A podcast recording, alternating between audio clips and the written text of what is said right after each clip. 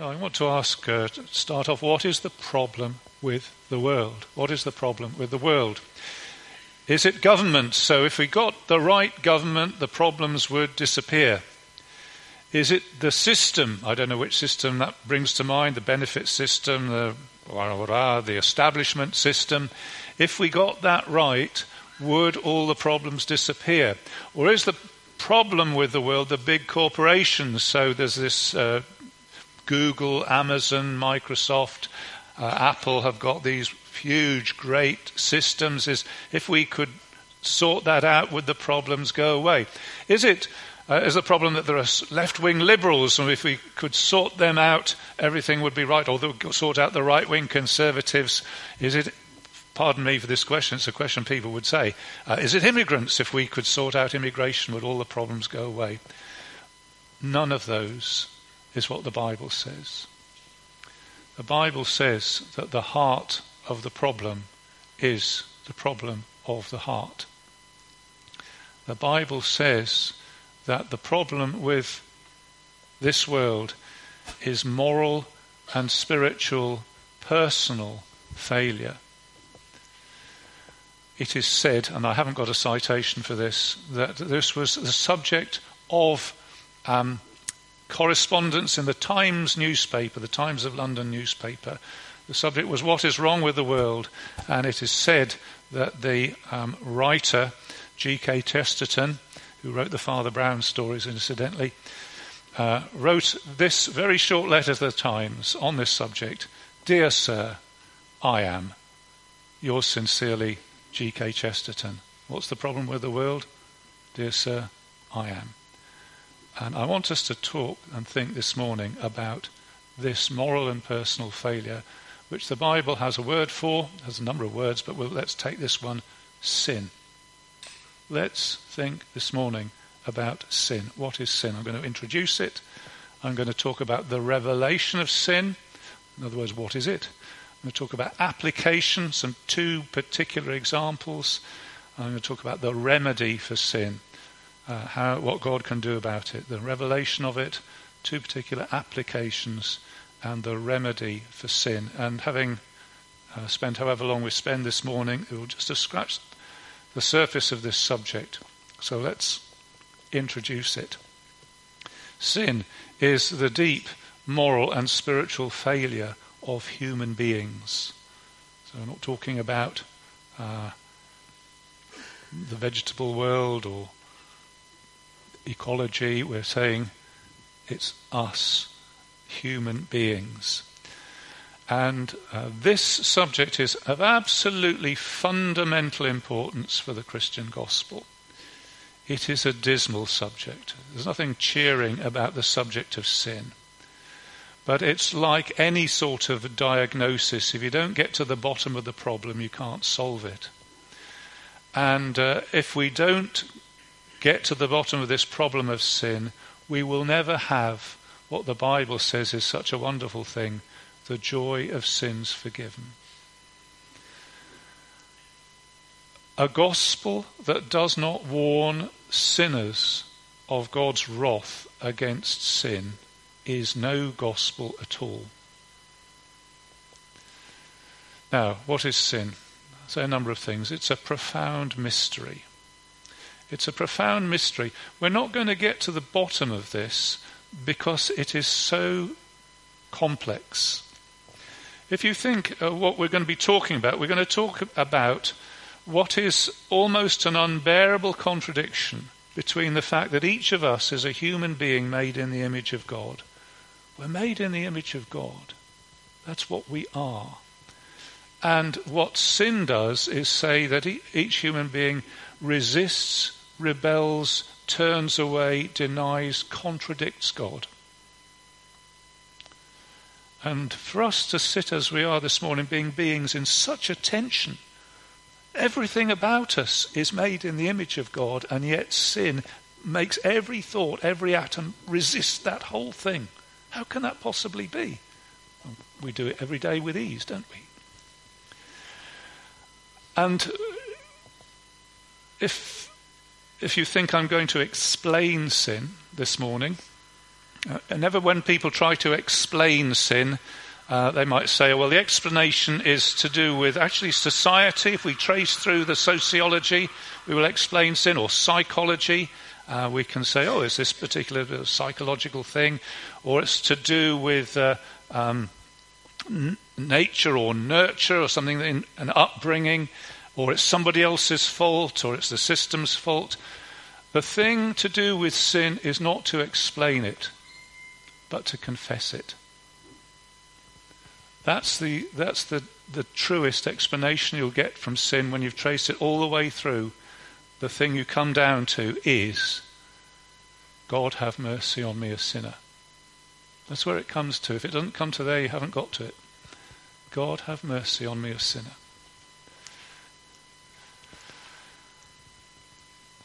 There's multiple layers and descriptions and images of sin. So this is the writing gets small because there's so much to say. Sin is described as a sickness or an infection or blindness or deafness or lameness or corruption or deadness or twistedness or disobedience or overstepping boundaries or fundamental irreverence. All of those things are sin, what sin is.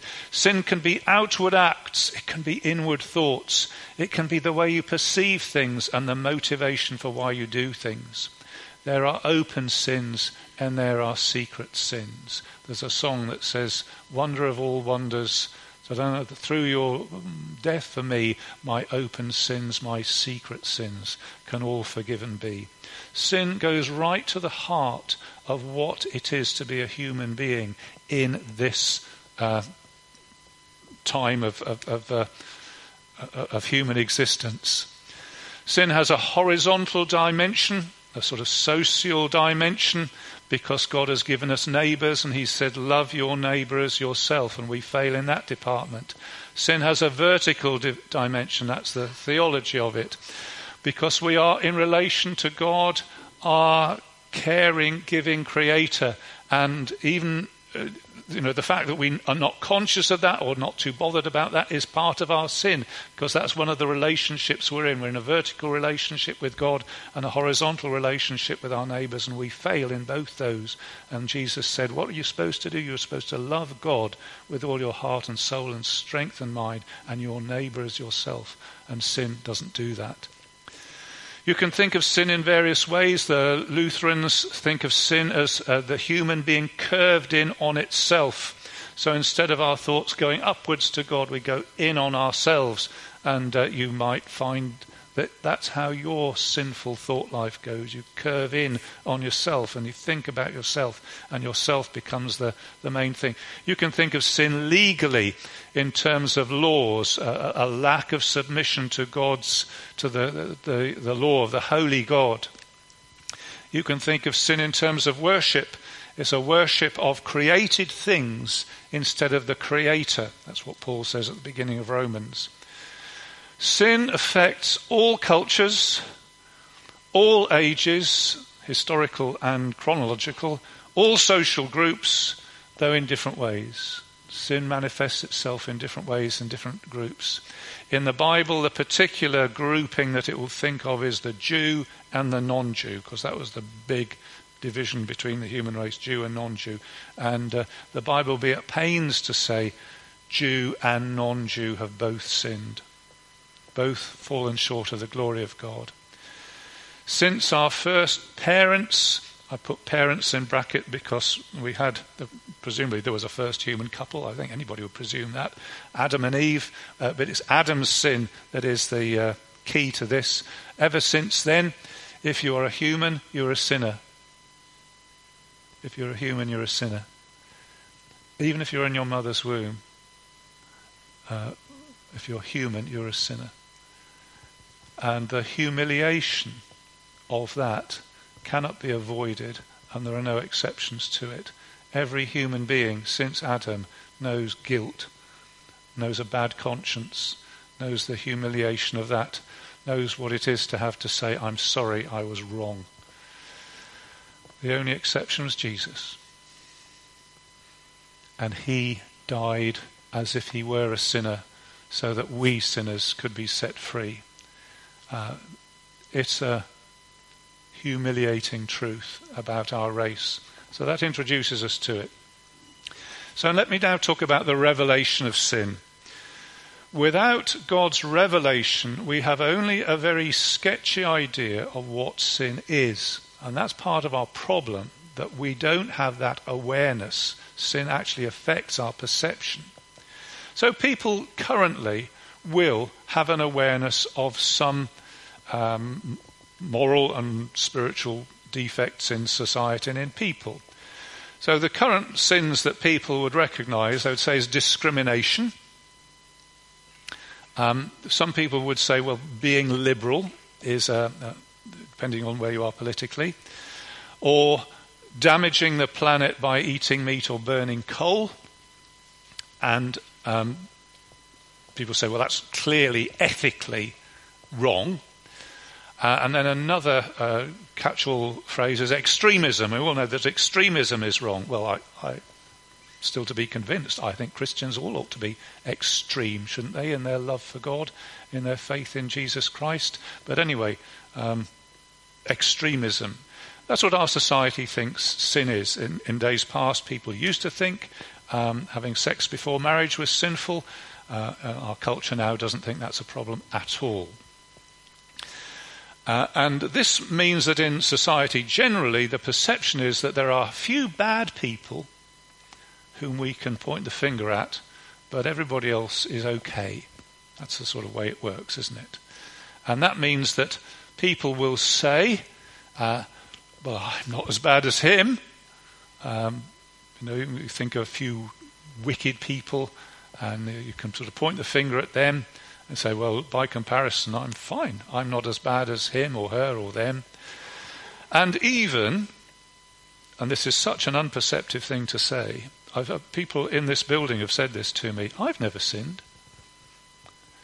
I don't know how you could know yourself so little as to think you've never sinned. Uh, and it, what that is, is a quiet but in God's sight, an intolerable human pride. Do you honestly think you've never sinned?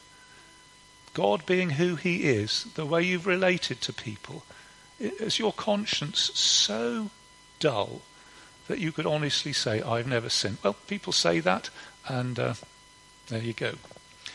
Now, sin needs revealing. And it's the work of the Holy Spirit to convict people of sin.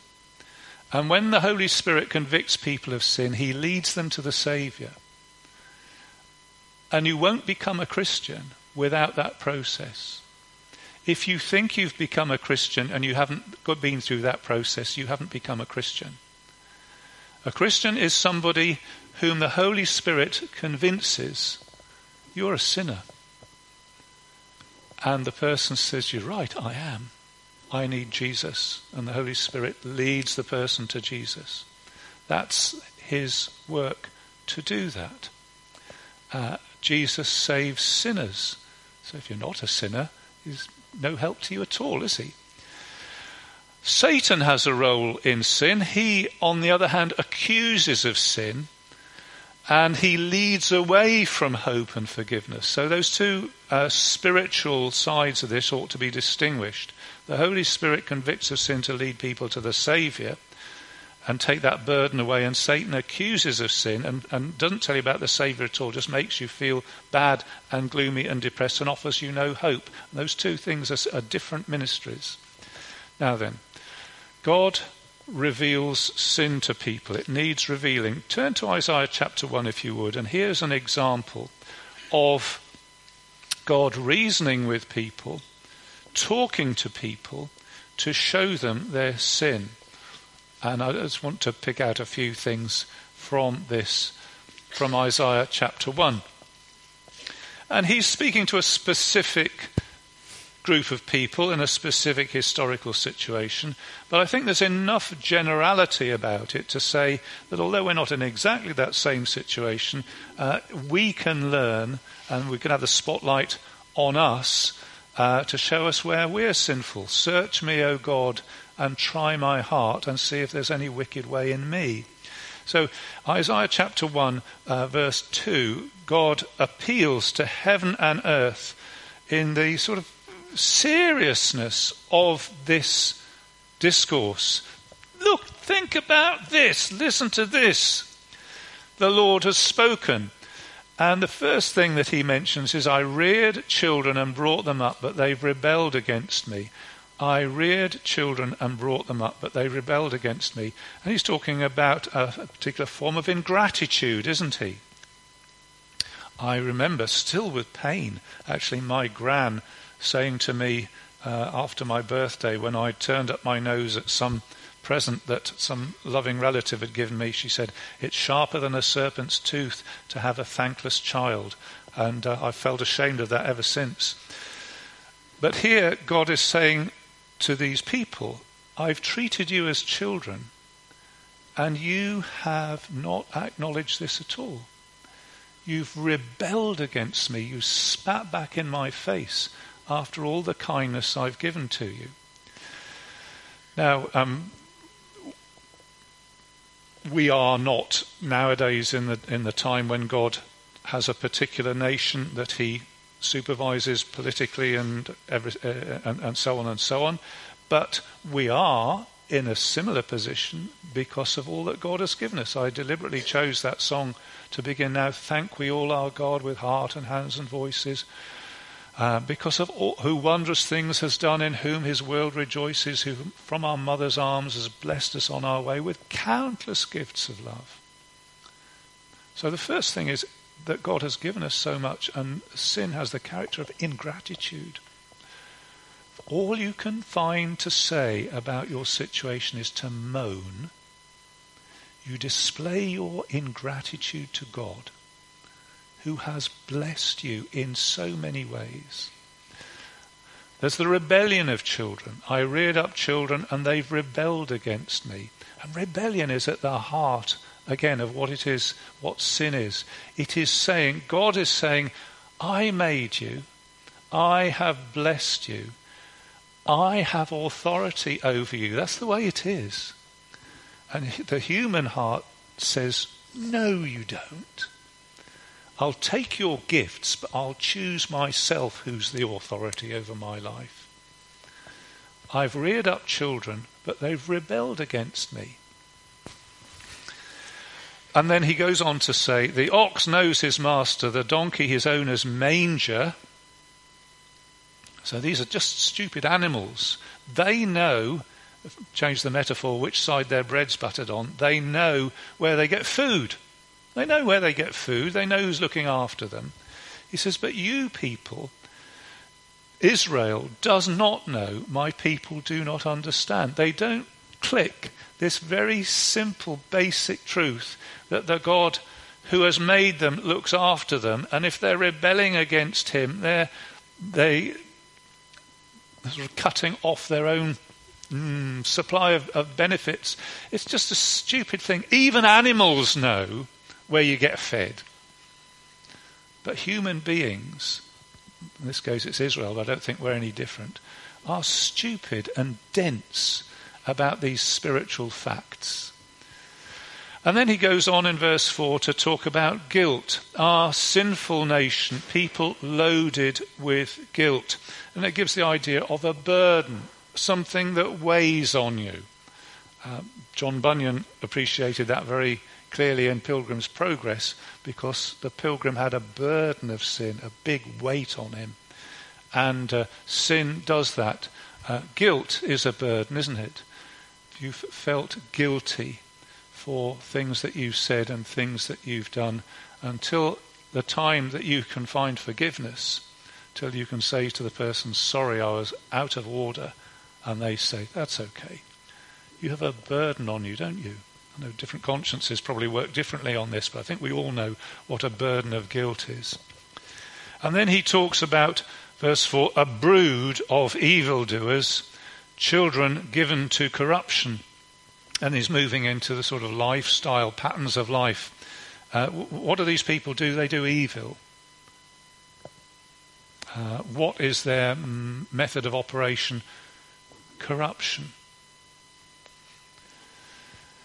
Verse 4 uh, They have forsaken the Lord, they have spurned the Holy One and turned their backs on him. So it's three times it's describing what it is to have God,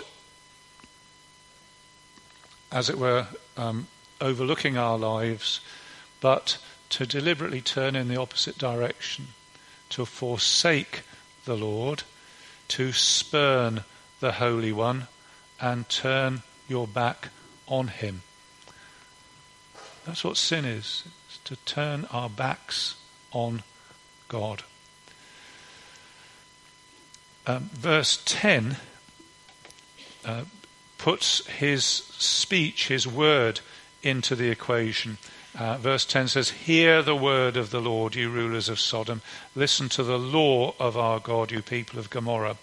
And um, there's some other places in Isaiah where turning, spurning the Lord, forsaking him, is linked with turning from what he says. And although verse 4 doesn't make that connection, uh, it's there in verse 10. And it is a general connection that the way you spurn the Lord is, is to spurn what he says. Jesus put it that way, didn't it? Whoever is ashamed of me and my words in this wicked generation, I'll be ashamed of him. So the, the God of the Bible and what he says go together. Uh, so just taking a look at the rest of the chapter, uh, verses 10 to 15, the particularity of this situation, uh, they all go to church, they all go, they all turn up, they all pray, um, but it's actually the temple, isn't it? They all go along. It says they trample his courts, verse 12. They bring lots of offerings, so there's no shortage of religion. New moons, Sabbaths, convocations, verse 13. Uh, verse 14, new moon festivals, appointed feasts. Uh, verse 15, they spread out their hands in prayer. Verse 15, halfway through, they offer many prayers. Uh, and, and, and, and sin here has got a sort of complication to it. It isn't that they don't come along religiously, but they seem to manage to combine apparently sincere religious rites with relational wrongs. Because God says your problem is, verse 15, your hands are full of blood. Take your evil deeds out of my sight. Stop doing wrong. Learn to do right. Seek justice. Encourage the oppressed. Defend the cause of the fatherless. Plead the case of the widow. He says, because this is how deceptive sin is. They think they're fine. Yeah, we go along every week to church. We pray. But he says, but, but God's saying, you haven't spotted how contradictory you are uh, you manage to think you're right with God, but with your neighbour, you don't care two hoots about them. Uh, your relational, this is the, the relational side of it, has all gone wrong. They have sacrifices, attendances, holy days, feasts, prayers, and they seem to combine that with selfishness and cruelty and hard heartedness, particularly to do with people in need. And God says, You've got it all wrong. Got it all wrong. And so in verse 18, God says, Come, let us reason together. Let's not sweep this under the carpet. Let's not pretend it doesn't exist. Let's talk about your sin and what can be done about it. Would you like to hear what God says about your sin and what can be done about it? Or are you even now thinking, well, I'm not a sinner? This is not to do with me. Please don't think that. Come, let us reason together, says the Lord. Though your sins are like scarlet, they shall be white as snow. Something can be done. God can do it. And uh, we'll find out a bit more about that in a moment. So I'm saying this is spoken to a very specific situation. It's ancient, the ancient days of ancient Israel. But we in the 21st century in the UK, whether we're church people or not church people, uh, there are real similarities between our situation and theirs. And the sin that we confess is very similar to this Lord, I've been ungrateful. Lord, I've been inconsistent. Lord, I've said one thing and done another. uh, Lord, I have been selfish and I haven't thought about other people as I should. The revelation of sin. Secondly, application of sin. Now, there's two particular pieces of the Bible, and those of you who are hot on Bible knowledge will know this. Uh, there are two particular pieces of Isaiah that are quoted in the New Testament, so I thought we would have a quick look at those. And the first is Isaiah 59. So if you're able to find a place in the Bible, please do so. Now, this part of Isaiah is a bit that we haven't yet dealt with uh, in, uh, in any sort of depth. It's different to the other parts in that this seems to. Um, well, I'm getting ahead of myself. Let, let, let's read it Isaiah 59, verse 1. Isaiah 59, verse 1. Surely the arm of the Lord is not too short to save, nor his ear too dull to hear. But your iniquities have separated you from your God. Your sins have hidden his face from you, so that he will not hear. For your hands are stained with blood, your fingers with guilt, your lips have spoken lies, and your tongue mutters wicked things. No one calls for justice. No one pleads his case with integrity. They rely on empty arguments and speak lies. They conceive trouble and give birth to evil. They hatch the eggs of vipers and spin a spider's web. Whoever eats their eggs will die. When one is broken, an adder is hatched. Their cobwebs are useless for clothing. They cannot cover themselves with what they make. Their deeds are evil deeds, and acts of violence are in their hands. Their feet rush into sin. They are swift to shed innocent blood. Their thoughts are evil thoughts. Ruin and destruction mark their ways. The way of peace they do not know. There is no justice in their paths. They have turned them into crooked paths. No one who walks in them will know peace. So justice is far from us. Righteousness does not reach us. We look for light, but all is darkness. And it's a, it's a very stark description of sin. And that's the one that Paul picks up in, uh, just keep one finger, don't lose that place. Romans chapter 3. Excuse me. He picks that up from that chapter in Romans chapter 3, 9 to 18 where he says, Shall we conclude then, are we any better? And I think, don't know I think he's probably thinking we Jews. Not at all. We have already made the charge that Jews and Gentiles alike are all under sin. As it is written, there is no one righteous, not even one. There is no one who understands, no one who seeks God. All have turned away, all together have become worthless. There is no one who does good, not even one. Their throats are open graves, their tongues practice deceit, the poison of vipers is on their lips, their mouths are full of cursing and bitterness, their feet are swift to shed blood, ruin and misery mark their ways, and the way of peace they do not know. There is no fear of God before their eyes. And you notice he's quoting, uh, it's not all a quote from Isaiah 59, but some of it is. And it's a very, very, very stark description of sin. Uh, and uh, it's probably worth p- pausing to think about this. Is, is, he actually saying, when he says uh, uh, their throats are open graves, there is no one who does good, um, their feet are swift to shed blood, is he actually saying that every single person is a murderer um, who does not fear God. Is that's what he's saying? And I don't think he means to say that because by God's grace, uh, most of us are held back from murder. Even if we think at some point, I could, I could strangle you. In God's grace, it's theologically called His common grace, His general grace. Most of us are prevented from getting to that actual point, aren't we? Um, so Paul is using a sort of extreme language.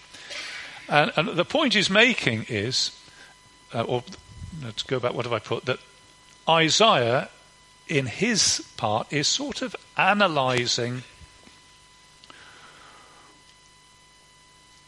speaking to the exiles in Babylon. Uh, why are we in Babylon? Because of our sin. when we return geographically, when God brings us back into the land, how much will have changed spiritually? Because we'll be in a different location.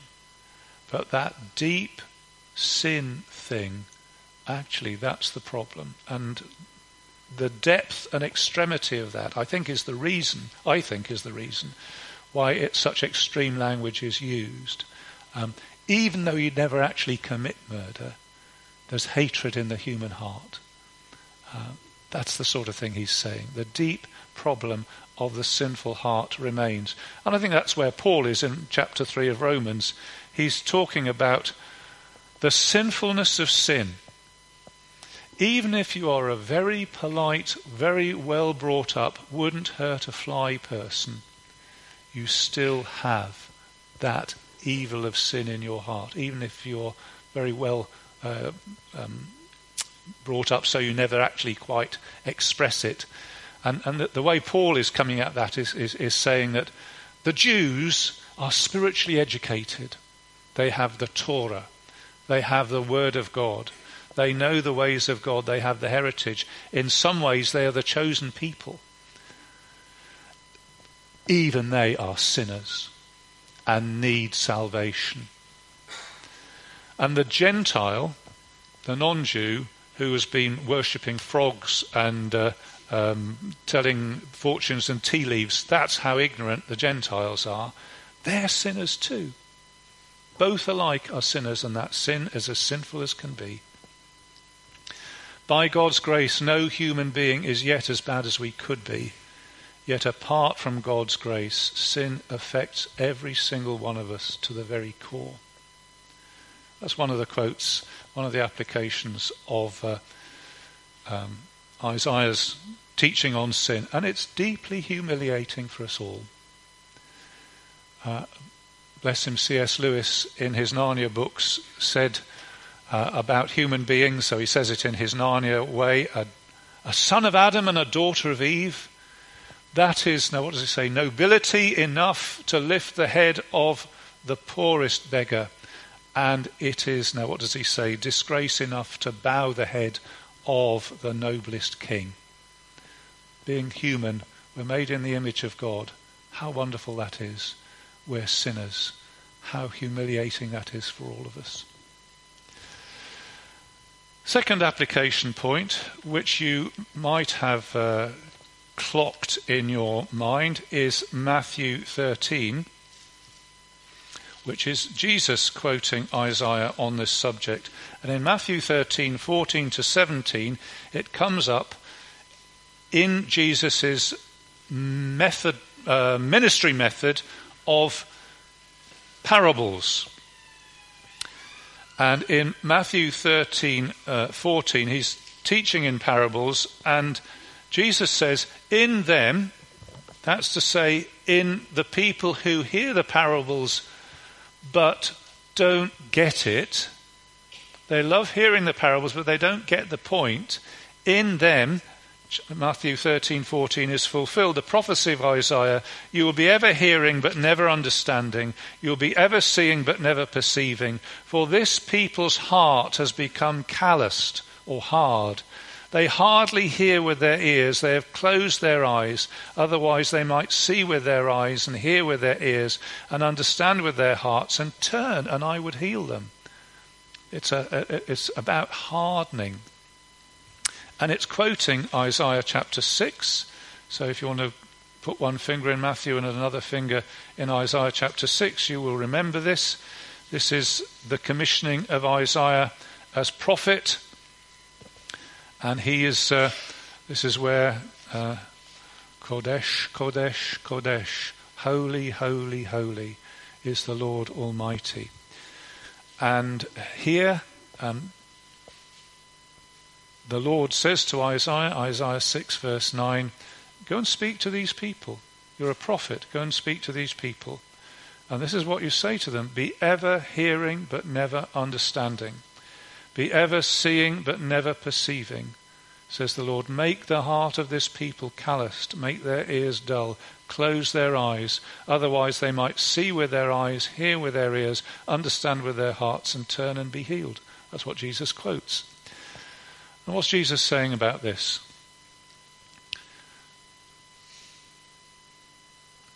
Isaiah had a heartfelt calling to his own people, and he spoke to them and called to them, but it only had the effect of hardening them. It's a pretty grim sort of ministry, isn't it? In his ministry, there were a little group of people who did believe, and I think that's I and the children you have given me. I think it's that little embryonic group or uh, a remnant that is left, a remnant shall return. But most of them were hardened. What a grim thing that is.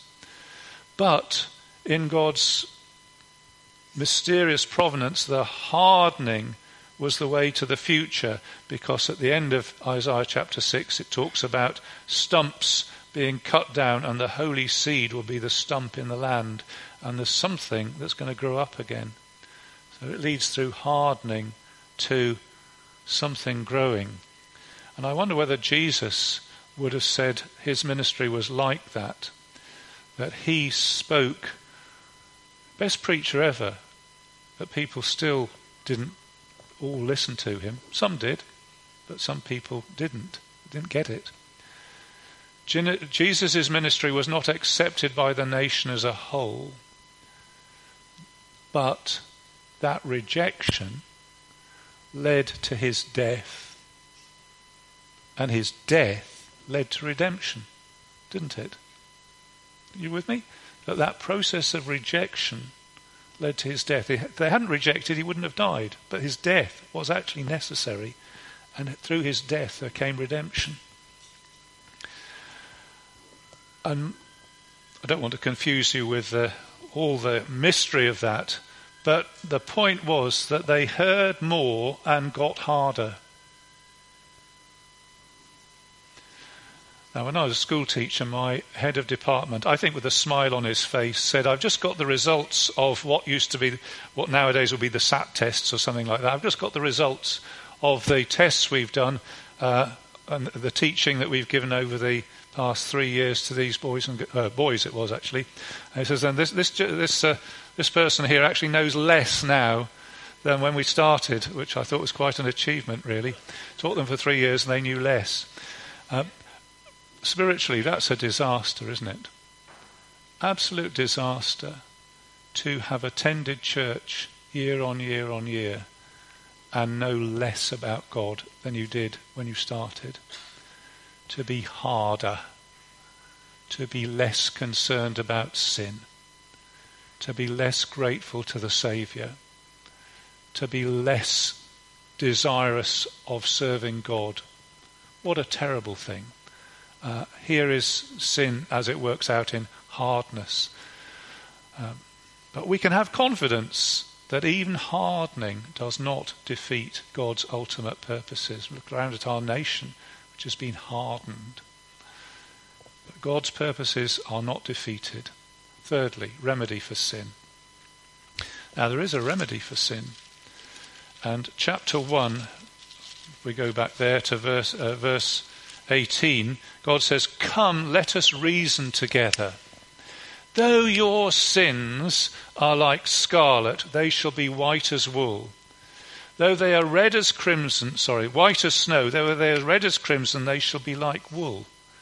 There is a solution, a remedy for sin. Now, in the chapter that we've got, there are some things that are said and some things that are not said. So let's do the things that are said first. There can be a full and wonderful cleansing from sin. Isn't that brilliant? My sin, oh, the bliss of this glorious thought. My sin, not in part, but the whole is nailed to his cross, and I bear it no more. Praise the Lord, praise the Lord, O my soul. Isn't it brilliant that in this world of sin there is one place where sin can be forgiven, wiped away, taken away? Though your sins are scarlet, they shall be as white as snow. The vilest offender who truly believes that moment from Jesus a pardon receives. Praise the Lord. Praise the Lord. Isn't that brilliant? See the scandal of it? The scandal of it is that, you know, Jimmy Savile, the child molester, would be a sort of really epitomize evil. And we say we're all better than him. But even if he had believed on the Lord Jesus, his sins would have been wiped away. Can you, could you accept that? Or would you say, oh, it's okay for me, but not for him? The vilest offender, which does actually include you and me, who truly believes that moment from Jesus a pardon receives. So well, that's stated.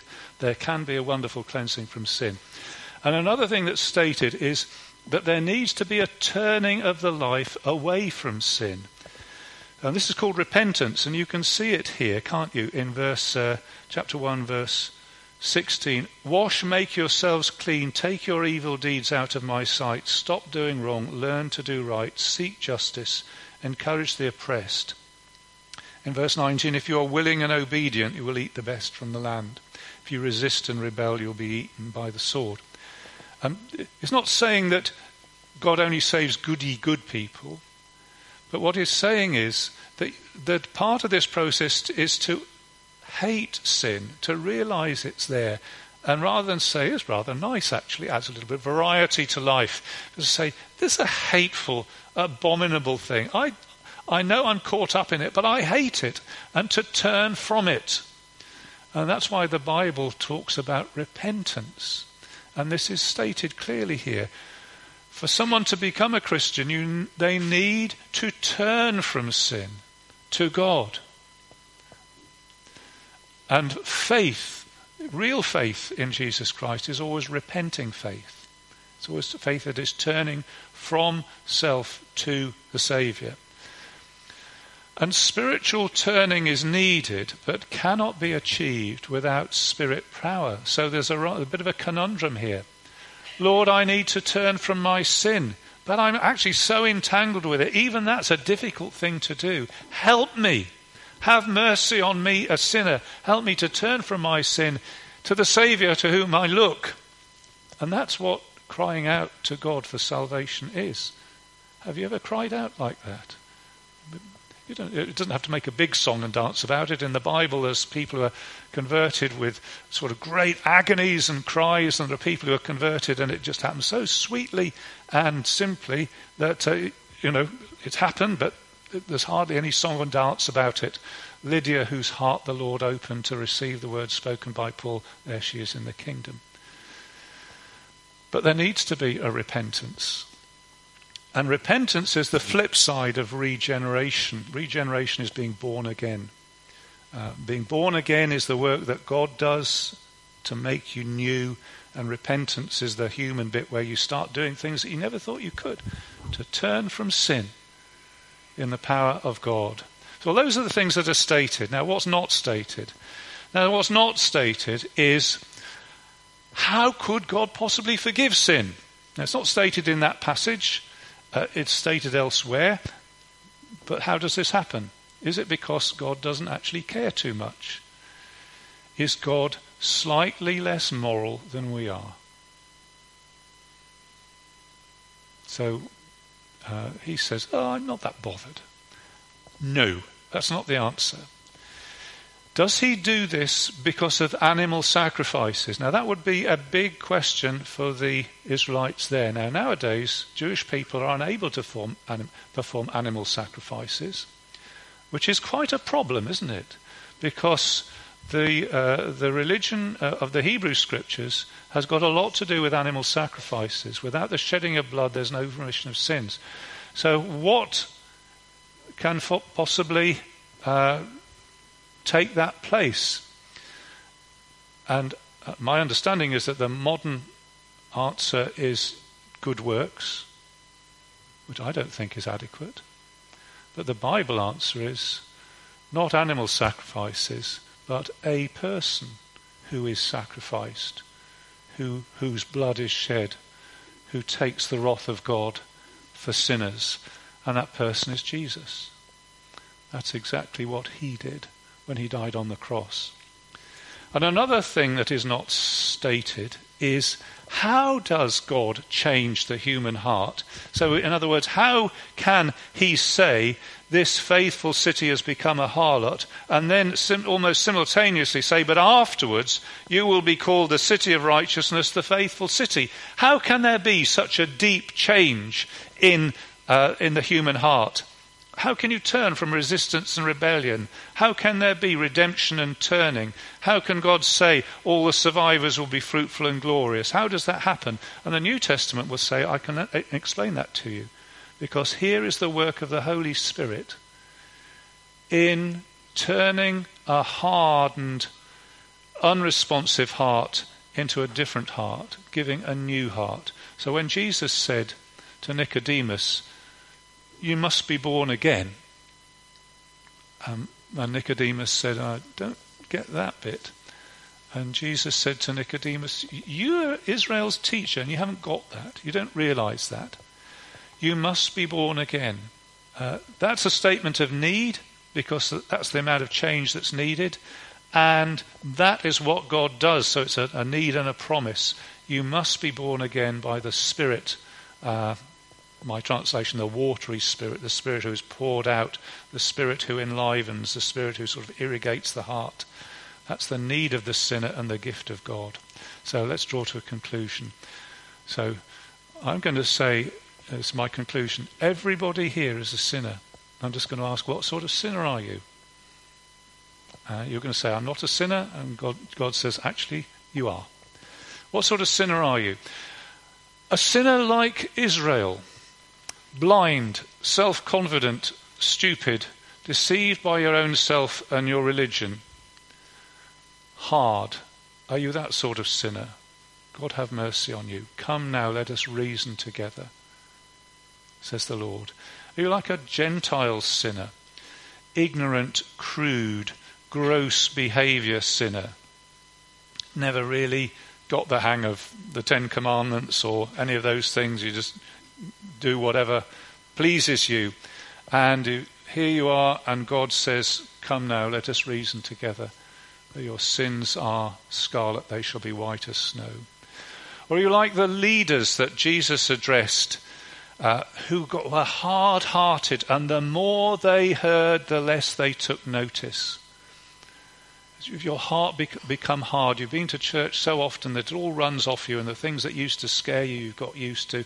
Things that used to attract you have lost any sort of attraction, and now you are hard.